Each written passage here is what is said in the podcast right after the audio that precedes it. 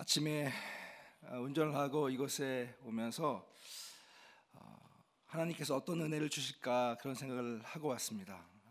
그런데 이곳에 도착하고 예배가 아, 시작하면서 어, 이곳에서 찬양하고 있는 여러분의 얼굴을 보면서 하나님께서 얼마나 행복해 하시고 또 얼마나 기뻐하실까 그 마음을 저희 허락하여 주셨습니다. 2주 아, 동안 있는 특세가 하나님의 놀라운 능력과 은혜로 가득 채워지기를 주의 이름으로 축원합니다. 여러분이 가지고 오신 모든 기도 제목과 또 여러분의 소원이 하나님 안에서 이루어지는 놀라운 능력이 함께 임하시기를 주의 이름으로 축원합니다. 잠깐 기도하겠습니다. 주님, 이 시대에 하나님께서 찾으시는 교회, 또 하나님이 찾으시는 그 인물, 남가주 사랑의 교회, 주님께서 세우시고 또 부흥시키시고 이끌어 오신 이 교회가 주님의 역사의 중심의 교회가 되게 하여 주시고 또 이곳에 있는 우리의 자녀들이 하나님의 시대에 주역이 될 수 있도록 축복하시고 인도하여 주시옵소서. 이 시간 부족한 종이 주의 말씀을 대언할 때에 하나님 주님께서 말씀하여 주시고 하나님의 뜻이 증거되는 귀한 시간 될 수 있도록 인도하여 주시옵소서. 예수님 이름으로 기도합니다. 여러분 세상에서 가장 아름다운 표현 아, 들어도 질리지 않는 말 때로는 내가 너무 지쳐 있고 또 고통스럽고 힘겨운데 이 말을 들으면 살아갈 희망과 소망이 생기는 말이 있습니다. 그런데 이 말은 누구나 알고 있지만 그럼에도 불구하고 그것을 말하기가 쉽지 않고 또 말하면 굉장히 쑥스러운 말이 있습니다. 그 말이 무엇일까요? I love you. 맞습니다. 우리 혹시 옆에 있는 사람에게 그런 말을 할 수 있는 관계가 된다면 한번 이야기해 봤으면 좋겠습니다. I love you. 이렇게, 이렇게요. 네. 저는 두 아들이 있는데요. 어, 큰 아이는 이미 대학을 가서 지금 2학년을 다니고 있고 둘째 아이가 지금 10학년인데 둘 다 남자 아이입니다. 어, 제가 시간이 될 때마다 이 아이를 데리고 어, 라이드를 해주는데 아침에 일어나면 아이들이 별로 이렇게 컨디션이 좋지가 않잖아요. 오늘 우리 아이들 보고 깜짝 놀란 게 컨디션이 되게 좋아 보여서 깜짝 놀랐습니다. 그런데 아침에 라이드를 하면서 이제 차를 내릴 때쯤 되면 항상 제가 아이에게 하는 말이 있어요. 캘럽, I love you 이렇게 이야기를 합니다. 그러면 아이는 이렇게 반응을 해요. 음? 때로는 오케이 뭐 이렇게 이야기하고 갑니다. 근데 어떤 때 굉장히 기분이 좋을 때 저한테 I love that 이렇게 이야기를 해주고 내릴 때가 있어요. 그러면 너무 행복해요. 저는 한 천 번 이야기하면 걔는 한 번 이야기해 주는데 그 말이 너무 행복하고 살아갈 힘을 주는 말이기도 합니다. 여러분 부부 사이에도 마찬가지예요. 사실 가장 사랑해서 사랑한 부부인데 그 말 하기가 굉장히 쉽지가 않습니다. 아마 우리 가운데는 I love you란 말을 자주 하시는 분도 계시겠지만 굉장히 쑥스러워서 말을 못 하시는 분들도 많이 계실 거예요. 어느 날 제가 집을 나섰는데 갑자기 이 생각이 나는 거예요. 그래, 사랑 표현을 많이 해야 돼. 그래서 집을 나가기 전에 뭔가를 막 분주하게 일하고 있는 저희 집, 사람한테 제가 등을 치면서 여보, I love you, 알지? 그리고 딱 나왔어요. 저는 어떤 걸 기대했냐면 그 이야기를 듣고 여보, I love you too. 이렇게 이야기할 걸 대, 어, 기대했는데 저희 집사람은 뭐야? 진정성이 없잖아. 이렇게 이야기를 하는 거예요. 전 그건 아니었는데 정말 사랑해서 한 말이었는데 때와 장소를 구별하지 못하는 우두남이 남자에게는 있는 것입니다. 여러분 사랑이라고 하는 것 I love you라고 하는 말. 이것은 너무너무 아름다운 말이고 너무너무 듣고 싶은 말이지만 그것을 제대로 전달하기는 굉장히 어렵습니다. 누군가는 이 이야기를 이야기하면서 이 I love you라고 하는 이 단어는 굉장히 심플한 단어이지만 그러나 가장 어려운 세 단어가 뭉쳤기 때문이라고 이야기해요. I, you, love.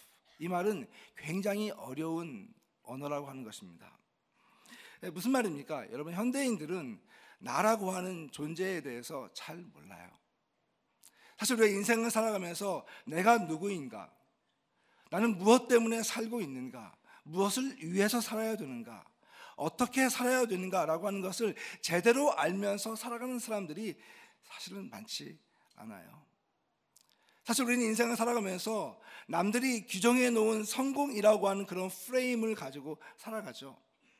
이렇게 살면 성공하는 거야 라고 하는 것을 어릴 때부터 우리는 교육을 받습니다.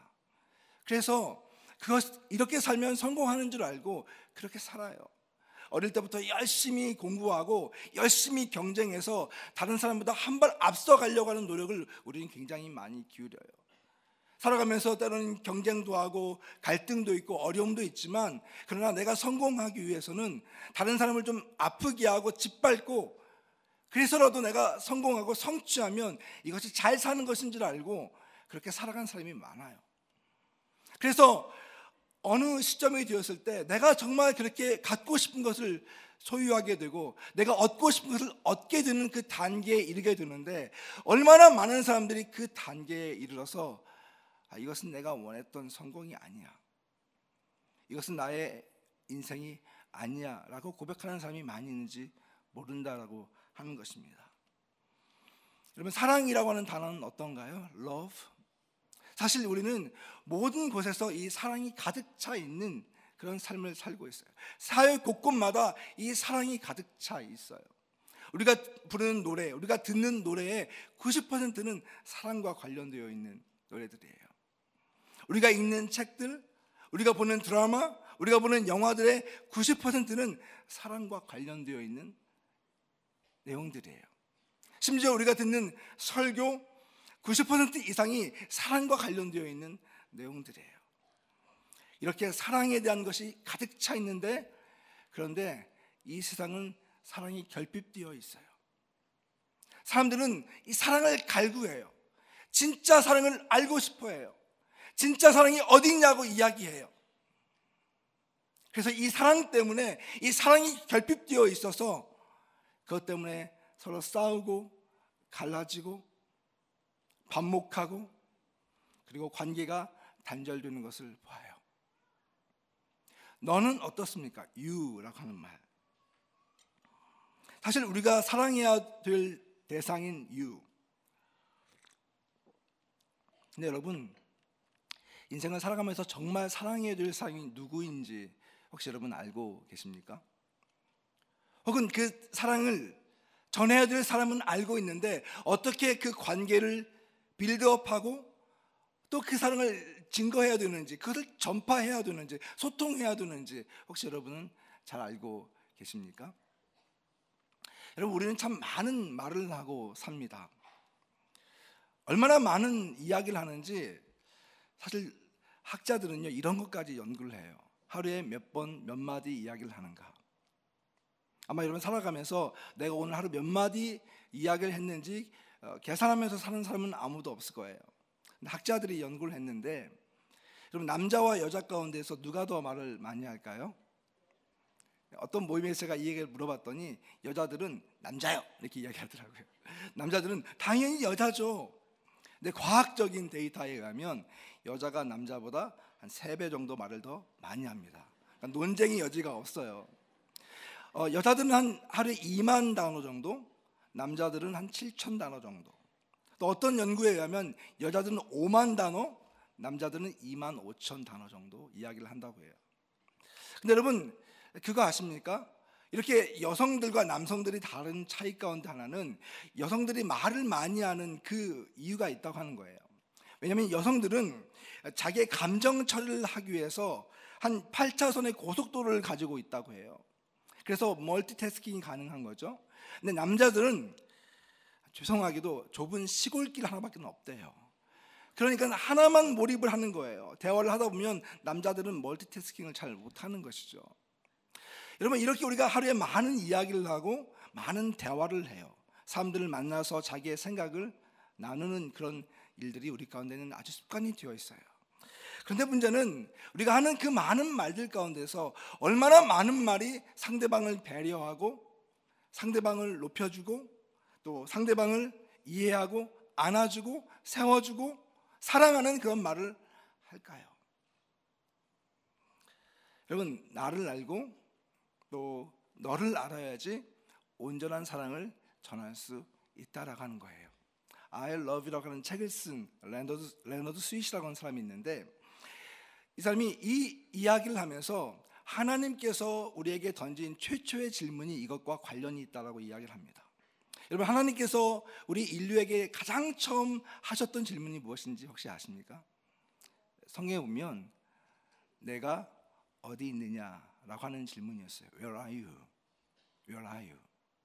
우리가 아는 것처럼 최초의 인간이었던 아담과 하와가 하나님이 먹지 말라고 하는 그 선악과를 먹고 그들이 죄를 지은 것을 깨닫고 숨어 들어갑니다. 숨어 있는 아담과 하와에게 하나님이 묻는 거예요. Where are you? 넌 지금 어디에 있느냐라고 묻는 거예요. 근데 여러분 사실 이 질문, 너는 어디에 있느냐라고 하는 이 질문은 네가 지금 어디에 숨어서 보이지 않느냐 이것을 물으신 것이 아니라 도대체 너는 누구이냐라고 하는 것을 묻고 있는 거예요. 너는 누구이냐? 네가 서 있는 그 자리는 어디에 있느냐라고 하는 것을 예수님이 물어보면서 우리의 실존적인 존재가 무엇인지를 하나님 묻고 있었다고 하는 거예요. 그 다음에 하나님이 물으신 질문이 있어요. 내 동생이 어디에 있느냐라고 하는 것이었어요. 이 질문은 자기의 동생을 죽인 가인에게 물으신 하나님의 두 번째 질문이었어요. 여러분 우리가 아는 것처럼 가인은 자기 동생 아벨을 살해를 합니다. 그런데 하나님께서 그 가인에게 내 동생이 어디 있느냐라고 물었을 때 이 가인이 이렇게 이야기해요. 하나님, 제가 제 동생을 지키는 사람입니까? 제가 제 동생을 지키는 사람이에요? 여러분 이 말에 보면 동생에 대한 어떤 애정과 미안함과 사랑이 전혀 배어 있지 않는 것을 보게 되는 것이죠. 우리가 관계를 맺고 살아가야 될 너 상대방 상대방에 대한 질문을 우리 하나님은 하셨다라고 하는 것입니다. 그렇기 때문에 여러분 내가 누구이고 너가 누구인지가 분명히 정해져야지 규정되어져야지 사실 진정한 사랑을 우리가 할 수 있다라고 하는 거예요. 그렇다면 나는 누구입니까? 여러분 도대체 나는 어떤 사람일까요? 워싱턴 DC에서 사역하고 있는 마크 베터슨이라고 하는 목사님이 쓴 In이라고 하는 책이 있습니다. 그 책에서 이분이 자기의 스토리를 이야기해요. 이분이 열심히 공부해서 어, 미국에서 가장 좋은 대학 중에 하나인 시카고 대학에 입학을 했습니다. 4년 장학금을 받고 들어갔으니까 아주 공부를 잘한 것이죠. 거기서 1년, 2년을 공부하다가 이 마크 베터슨이 고민을 하는 거예요. 도대체 나는 어떻게 살아야 되는가? 나의 인생은 무엇을 위해 살아야 되는가 이것을 고민하다가 어느 날 하나님 앞에 나와서 묻습니다. 주님, 나는 내 인생을 살면서 어떻게 살아야 됩니까? 근데 마크 페터슨이 이렇게 이야기해요. 자기가 물었던 이 질문은 자기의 인생에 있어서 가장 위험한 질문이었다. 주님, 나는 내 인생을 살면서 어떻게 살아야 됩니까? 이 질문을 통해서 자기의 인생이 송두리째 바뀌었다라고 이야기해요. 그는 4년 동안 받기로 되어 있던 장학금을 포기하고 학교를 중퇴합니다. 그리고 주님의 종이 되기 위해서 신학교로 들어가요. 여러분 그렇지만 오해하지 마시기 바랍니다. 내가 하나님께 주님 나의 인생을 어떻게 살아야 됩니까? 그러면 모든 사람들을 하나님이 다 중간에 일을 그만두고 신학교로 보내는 것은 절대 아니기 때문에 그렇습니다. 근데 여러분 이 마크 베터슨이 그 이야기를 하는 거죠. 하나님께 나의 인생에 대해서 물었을 때 나의 인생의 가장 중요한 소명, 나에게 주어진 그 삶의 목적을 발견하고 자기의 삶이 유턴이 되었는데, 터닝이 되었는데, 근데 이거보다 더 위험한 질문이 있다고 하는 거예요. 더 위험한 삶이 있다고 하는 거예요. 그것은 일생을 살아가면서 자기가 누구이고 어떻게 살아야 되는 것인가를 하나님 앞에서 진지하게 묻지 않고 살아가는 인생이야말로 가장 비참하고 가장 위험한 인생이라고 그는 이야기해요. 여러분 우리는 누구인가라고 하는 것을 묻기 위해서는 우리를 만드신 하나님 앞에서 그 질문을 해야 된다고 하는 거예요. 여러분 나는 누구입니까? 이사야서 44장 2절에 보면 성경은 이렇게 우리에게 이야기합니다. 너를 지으며 너를 모태에서 조성하고 너를 도와줄 여호와가 말하노라. 여러분 하나님께서 우리를 만드셨고 우리를 모태에서 지으셨고 또 우리의 일생을 통해서 우리를 도와줄 분이라고 그분은 자기 자신을 말씀하고 계세요. 그렇기 때문에 우리의 인생은 하나님 안에서 규정되어져야 하는데 우리는 어떤 사람인가? 에베소서 2장 10절은 이렇게 시작을 합니다. 우리는 그가 만드신 바라. 한번 따라하겠습니다. 우리는 그가 만드신 바라. 하나님께서 우리를 만드셨다고 하는 그 이사야에서의 말씀을 다시 반복하고 있는데요. 근데 이 말씀을 NLT 성경에 보면 이렇게 표현하고 있어요. You are God's masterpiece. 우리는 하나님께서 만드신 존재인데 어떤 존재이냐면 His masterpiece. 하나님의 masterpiece래요. 하나님의 걸작품이래요. 하나님이 우리를 만드셨는데 한 사람 한 사람이 그냥 만들어져서 우연으로 만들어진 것이 아니라 하나님의 가장 걸작품으로 우리를 만드셨대요. 이 masterpiece라고 하는 이 단어는 히브리어로 아, 헬라로 보면 ποίημα라고 하는 단어인데 이 단어에서 poem이라고 하는 단어가 나왔어요. 시라고 하는 단어. 하나님이 우리를 만드셨는데 우리는 하나님의 가장 위대한 걸작품, 가장 아름다운 스토리, 가장 아름다운 조각품, 가장 아름다운 시. 그것이 여러분과 저의 인생의 본질이라고 하나님 말씀하고 있는 거예요. 아마 아침에 일어나시면서 부시시한 모습을 가지고 여러분이 거울을 보셨을 거예요. 제가 아침에 보고 깜짝 놀란 것이 보통 새벽 예배를 가면 이 외모가 따라주지 않는 분들이 많은데 여기, 와, 여기 와서 보니까 다들 너무 아름답게 빛이 나요. 네. 근데 여러분 아침에 일어나서 우리가 피곤한 몸을 이끌고 거울 앞에 서게 되면 여러 가지 생각이 들죠. 저는 최근에 제 모습을 보면서 불만이 되게 많습니다.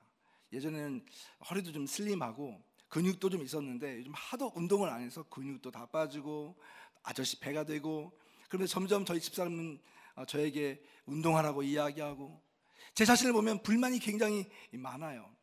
아마 여러분의 그 외모가 인생을 더해가면서 하루하루가 달라지는 그런 모습? 과거에는 사진을 보면 아, 사진 너무 못 나왔어 이랬는데 한 1, 2년 지나고 나서 그 사진을 보게 되면 훨씬 나은 사진. 아마 여러분 경험하고 있을 거예요. 근데 여러분 이런 외적인 그런 모습뿐만 아니라 우리의 내면의 모습을 우리가 대면해 보면 우리의 모습들이 때로는 굉장히 불만스러울 때가 있어요. 왜 나는 이거밖에 되지 않지?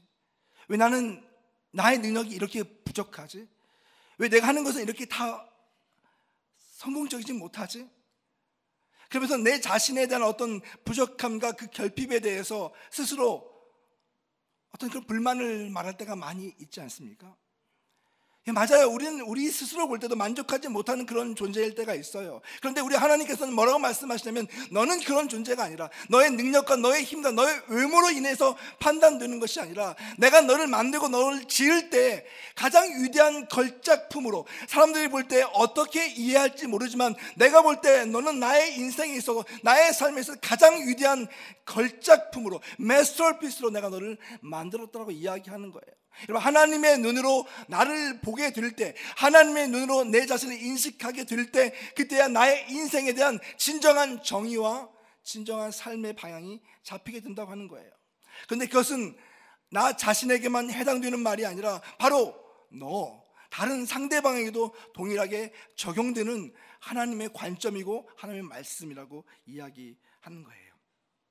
사실 여러분 우리가 누군가를 사랑한다고 하는 이 말은 나를 사랑한다는 그 말이 포함되어 있는 거예요. 나를 사랑하지 못하는 사람이 다른 사람을 나보다 더 사랑한다고 하는 것은 불가능한 일이기 때문에 그렇다고 하는 것이죠. 여러분, 여러분을 사랑하십니까? 몇 분 계시네요. 여러분, 이 시간 한번 이렇게 스스로에게 이야기했으면 좋겠습니다. 나는 하나님의 걸작품이다. 옆에 있는 사람에게 한번 이야기해 주세요. 당신은 하나님의 걸작품입니다.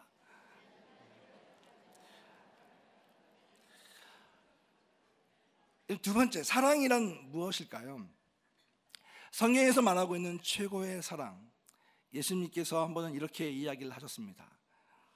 사람이 친구를 위하여 자기 목숨을 버리면 이에서 더 큰 사랑이 없다. 예수님께서 규정하시는 사랑의 최고의 경지는 누군가를 위해서 자기의 생명을 바치는 것이다. 이렇게 예수님이 말씀을 하셨습니다. 사실 우리는 이것을 가리켜서 아가페 사랑이라고 이야기합니다. 누군가를 사랑하는데 무조건적인 사랑 그리고 정말 나의 헌신을 다해서 할 수 있는 그 사랑 최고의 경지를 아가페라고 우리가 이야기를 하죠. 근데 여기서 한 가지 우리가 잊지 말아야 될 내용이 있습니다. 이 아가파의 사랑을 이야기하면서 무조건적인 사랑을 이야기하지만 사실 내 삶에 있어서 결핍을 채워주기 위한 에로스의 사랑이나 아니면 상호 교환적인 그 필레오의 사랑을 넘어서서 이 아가페의 사랑은 내가 누군가를 사랑하기 때문에 그 사랑으로 인해서 일어나는 구체적인 행동을 동반하는 것이 바로 이 아가페의 사랑이라고 하는 거예요. 여러분 성경에 보면 아주 재미있는 사랑 이야기 하나 나오는데 그것이 야곱과 라헬의 사랑 이야기입니다. 여러분 야곱이 라헬이라고 하는 여성을 만나게 되었는데 첫눈에 반한 거예요. 아마 이 라헬이 너무너무 아름다웠던 것 같아요. 첫눈에 라헬을 보고 사랑에 빠져서 이 라헬을 얻기 위해서 그가 대가를 치르죠. 그 대가는 뭐였냐면 그의 아버지 라반의 종이 되어서 7년 동안 종살이를 하는 것이었어요. 여러분 누군가를 첫눈에 반하고 그 사람을 그 사랑을 쟁취하기 위해서 7년의 시간에 대가를 치른다고 하는 것은 결코 쉬운 일이 아니에요. 근데 우리가 아는 것처럼 라헬을 얻지 못하고 또 다른 7년을 봉사해야 되는 이런 어, 삶의 그런 굴곡을 경험하게 돼요. 근데 여러분 7년이라는 시간 동안 한 사랑을 얻기 위해서 엄청난 희생을 치르는데요. 성경은 그것을 이렇게 이야기합니다. 야곱이 라헬을 위해서 7년 동안 라반을 봉사하였으나 그를 연애하는 까닭에 7년을 수일같이 여겼더라. 여러분 사랑해서 자기의 삶을 희생했는데 그 7년의 시간을 수일처럼 여겼다고 하는 거예요. 제가 설교를 준비하다가 깜짝 놀랐습니다. 왜냐하면 이 7년이라는 시간, 사실 제가 우리 집사람을 만나고 연애한 기간이 7년이었거든요. 근데 저는 7년 동안 저희 장인 어른의 눈치를 보긴 했지만 종살이는 하지 않았거든요. 근데 여러분 그 7년의 그 시간을 통과하면서 사실 저희는 한 3년 정도, 4년 어, 정도의 그런 그 떨어짐의 시간이 있었습니다. 왜냐하면 제가 그 사이에 군대를 갔고 또 1년 정도를 호주에 갔다 왔기 때문에 7년의 시간 동안 한 3, 4년 동안을 떨어져 지냈어요. 물론 그 시간이 굉장히 길고 힘든 시간이었던 것은 분명한 것 같아요. 그런데 여러분, 우리가 정말 누군가를 사랑하고 있으면 그 기간이 굉장히 애틋합니다. 제가 군대에 가면서 사실 남자들은 군대에 가면 굉장히 불안해집니다. 제정신이 아니에요. 군대를 가는 순간 정상적인 사고를 못 해요. 왜냐하면 자기가 사랑하는 여자친구가 언제 고무신을 거꾸로 신을지 모르기 때문에 굉장히 불안해합니다. 저도 그랬던 것 같아요. 근데 여러분 너무 놀랍게도 제가 저희 집사람을 사랑해서 3년 동안 군대에 있을 때 300통의 편지를 썼습니다. 사실 군대에 있으면 별로 할 일이 없기 때문에 편지를 많이 써요. 근데 더 놀라운 사실은 저희 집사람은요, 제가 입대하는 날부터 제대하는 날까지 매일같이 편지를 썼습니다. 하루도 빼놓지 않고 일기 형식의 편지를 써서 그것을 모아서 일주일에 한, 한 통씩 편지를 보내주는데 편지가 올 때마다 이렇게 두툼한 거예요. 300 몇 통의 편지를 저한테 보내줬어요. 제가 이래봐도 이런 사랑을 받고 어, 결혼한 사람입니다. 여러분 이 사랑 힘들 수 있는 시간인데 서로 사랑을 하면서 그것을 표현했더니 그 시간이 그렇게 고통스럽지 않았어요. 만약 우리에게 그런 시간이 없었다면 아마 결혼하지 못했을 것 같아요. 그 사랑, 그 사랑을 통해서 지금까지 결혼을 하고 잘 살고 있어요. 사람들이 가끔씩 저희 집사람을 통해서 내조의 여왕이다 이렇게 얘기를 합니다. 그리고 어, 저희 집사람을 보면 사람들이 다 동일하게 하는 말이 있어요. 목사님 진짜 성공하셨네요. 목사님 정말 결혼 잘하셨네요. 이런 얘기를 하거든요. 처음에는 그 말이 잘 이해가 안 갔는데 지금 생각하면 너무너무 고마워요. 와, 그 300통의 편지. 그것이 오늘날 우리를 이렇게 아름답게 만들어 가고 있구나. 여러분, 성경에 나와 있는 이 수년을 수일처럼 여겼다라고 하는 이 말. 이것은 내가 정말 누군가를 사랑하기 때문에 자기를 희생하고 헌신하고 노력하는 거예요. 사랑하기 때문에 나 자신의 목숨까지 내어줄 수 있다라고 하는 것이 예수님이 우리에게 말씀하신 사랑의 정점이에요. 그런 차원에서 예수님의 십자가의 그 사건을 우리가 재해석할 수가 있는 것이죠. 예수님은 어떻게 그 십자가를 지셨을까? 예수님이 십자가에서 죽으신 그 고난을 어떻게 이해해야 될 것인가? 사실 이것은 예수님이 우리에게 생명을 주시기 위해서 해야만 감당하기 때문에 해야 하는 어떤 의무적인 사건이 아니었다고 하는 것이에요. 예수님이 우리를 너무나 사랑하셨기 때문에 정말 우리를 그분의 메스터피스로 여기고 가장 사랑하는 자기의 생명처럼 여겼기 때문에 그분은 기꺼이 이 땅에 내려오셔서 그 고난과 십자가의 고통을 당하시면서 우리에게 I love you 이렇게 표현을 하셨다라고 하는 거예요. 바로 이 시점에서 우리의 사랑은 나에게서 너에게로 전이가 됩니다. 하나님의 사랑을 받은 사람, 또 하나님의 전적인 신뢰와 은혜를 덧입은 사람은 그 사랑을 또 누군가에게 전해야 될 그 사명이 부여된다고 하는 사실입니다. 오늘 우리가 읽은 본문은 쉐마라고 하는 아주 유명한 본문이죠. 이스라엘아 들으라 이렇게 이 본문이 시작합니다. 우리 여호와 우리 하나님 여호와는 오직 유일한 여호와시니 너는 마음을 다하고 뜻을 다하고 힘을 다하여 내 하나님 여호와를 사랑하라라고 하는 이 말로 이 쉐마가 시작이 됩니다. 여러분 이스라엘 전통에 있어서 가장 핵심이 되는 말이 뭐냐면 바로 이 쉐마의 말씀입니다. 내용의 핵심은 단순하죠. 하나님을 사랑하고 그 사랑을 누구에게 가르치라라고 하는 것이에요. 근데 여러분 이스라엘 백성이 이 말씀을 얼마나 중요하게 여겼는지 본 구절을 정말로 하나님 말씀하신 것처럼 이렇게 글에 종이에 기록하고 그것을 돌돌 말아서 작은 상자에 넣고 그 상자를 이마와 손에 붙이고 다니는 전통과 풍습이 있을 정도였어요. 그리고 이 말이 너무나 중요하기 때문에 이 탈무드에 의하면 남자 아이가 태어나면 말을 할 수 있는 그 순간부터 이 신명기 6장 4절 이후의 말씀을 가르치는 일을 시작했어요. 이스라엘 사람들은 유대인들은 죽기 바로 직전에 암송한 말씀이 바로 이 쉐마의 말씀이었어요. 지금도 경건한 유대인들은 하루에 두 번씩 이 쉐마의 말씀을 읽고 묵상을 해요. 여러분 이 말씀이 얼마나 중요한 말씀인지 어떤 율법사가 예수님께 와서 예수님 율법 가운데 가장 위대한 율법이 무엇입니까? 라고 물었을 때 주님이 이렇게 대답을 하셨어요. 너는 마음을 다하고 목숨을 다하고 뜻을 다하고 힘을 다하여 주 너의 하나님을 사랑하라. 주님께서 확증해 주신 그런 말씀이었어요. 여러분 하나님을 사랑한다고 하는 것 그런데 이것은 그분만을 사랑하는 그 자체로 끝나는 것이 아니라 이 사명이 바로 자기의 자녀들에게 흘러가기를 우리 주님은 원하셨다고 하는 거예요.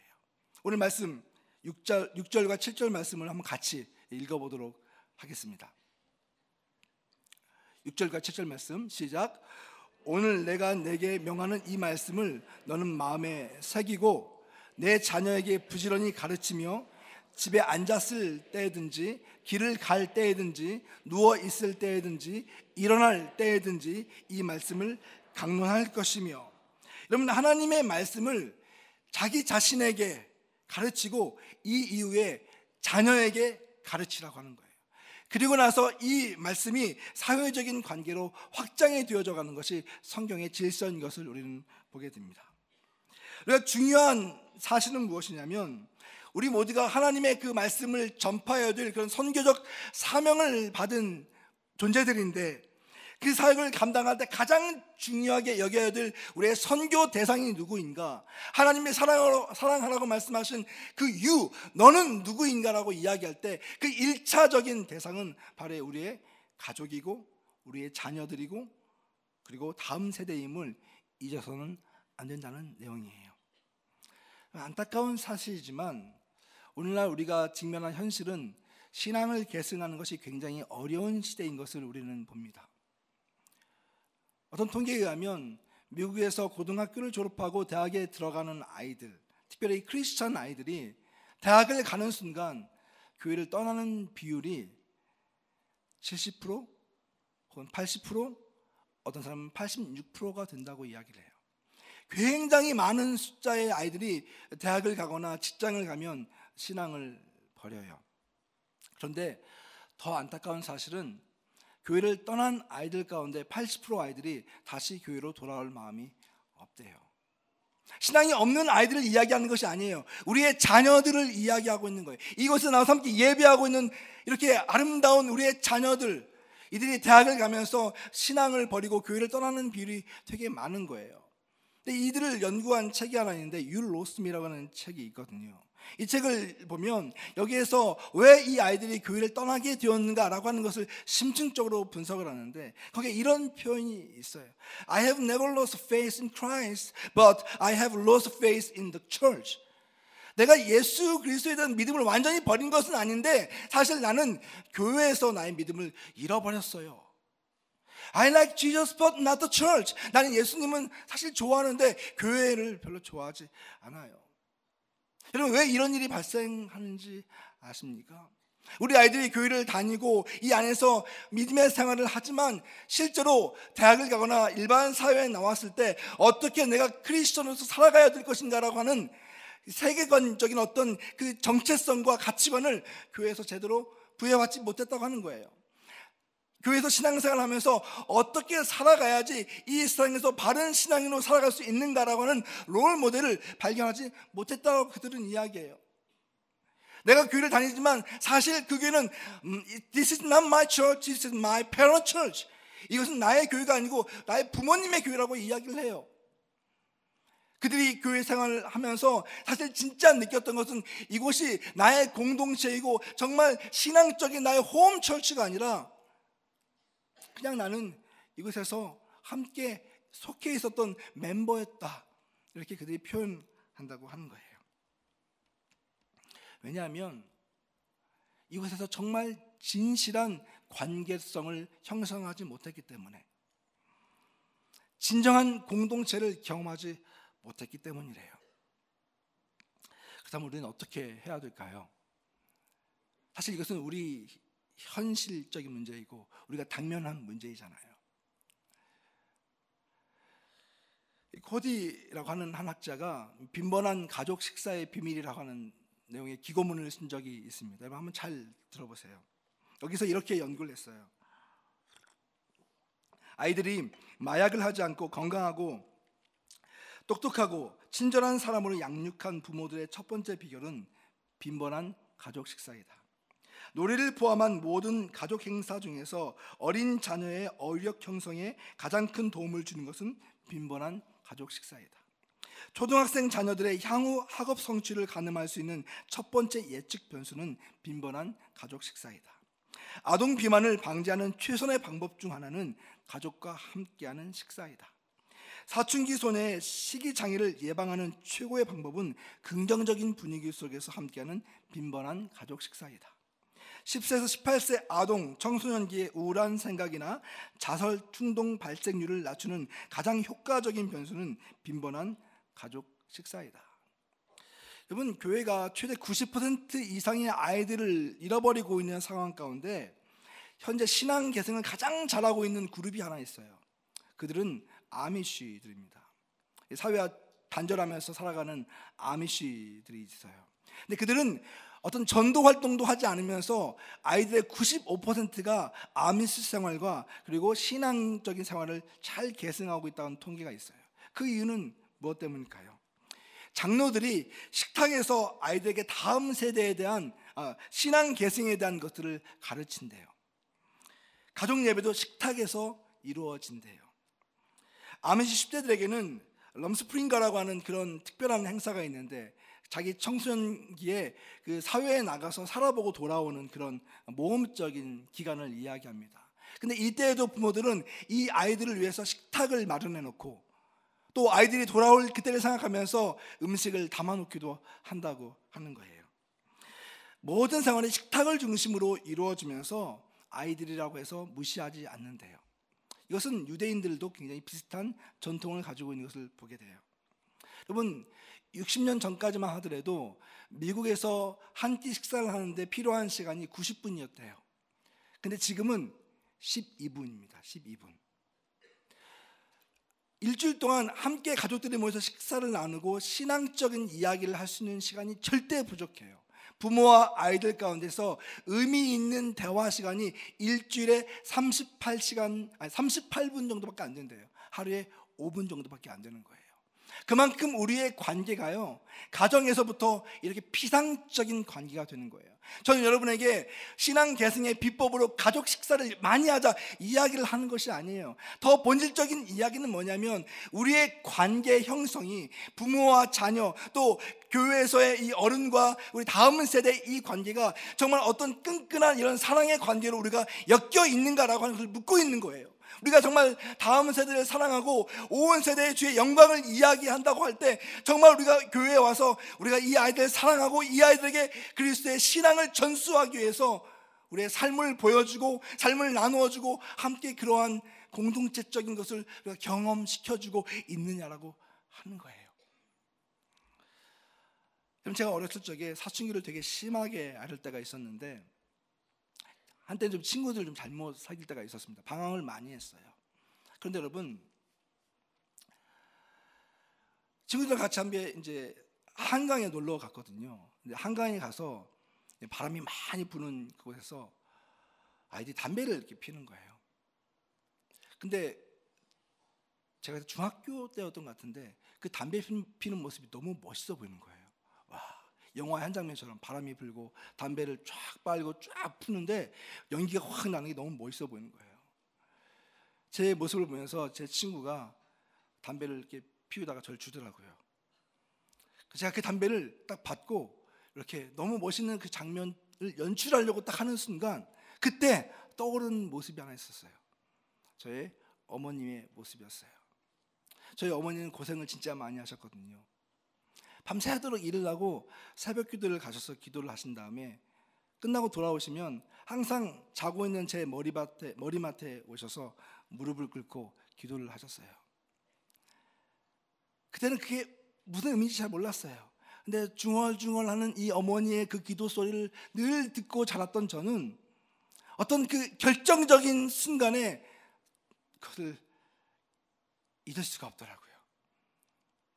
여러분 우리가 정말 누군가를 사랑하고 또 우리의 신앙적인 계승을 하기 원한다면 사실 이것은 우리의 의무와 어떤 해야 하기 때문에 하는 것이 아니라 나의 진정한 사랑의 발로에 의해서 그들을 위해서 우리의 삶과 우리의 시간을 내어주는 거예요. 여러분이 정말 다음 세대를 사랑하고 우리 자녀들을 사랑한다면 기도하는 부모가 되어야 할 줄로 믿습니다.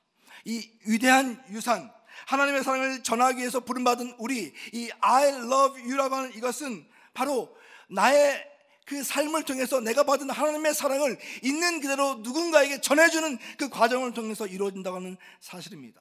저는 여러분 이 2주간의 특세를 통하여서 하나님의 사랑을 충만하게 받는 여러분 되시기를 주의 이름으로 축원합니다. 하나님의 사랑 가운데서 그분을 알고 그분을 느낄 뿐만 아니라 그 사랑이 내 삶에 충만해져서 이 사랑을 누군가에게 우리 사랑하는 자녀들에게 다음 세대에게 흘려 낼 수 있는 그래서 정말 그 위대한 유산이 계속해서 상승 어, 형성되어지고 또 흘러내려갈 수 있는 그런 축복이 있기를 주의 이름으로 축원합니다. 역사의 주인공이 되기를 주의 이름으로 축원합니다. 같이 기도하겠습니다.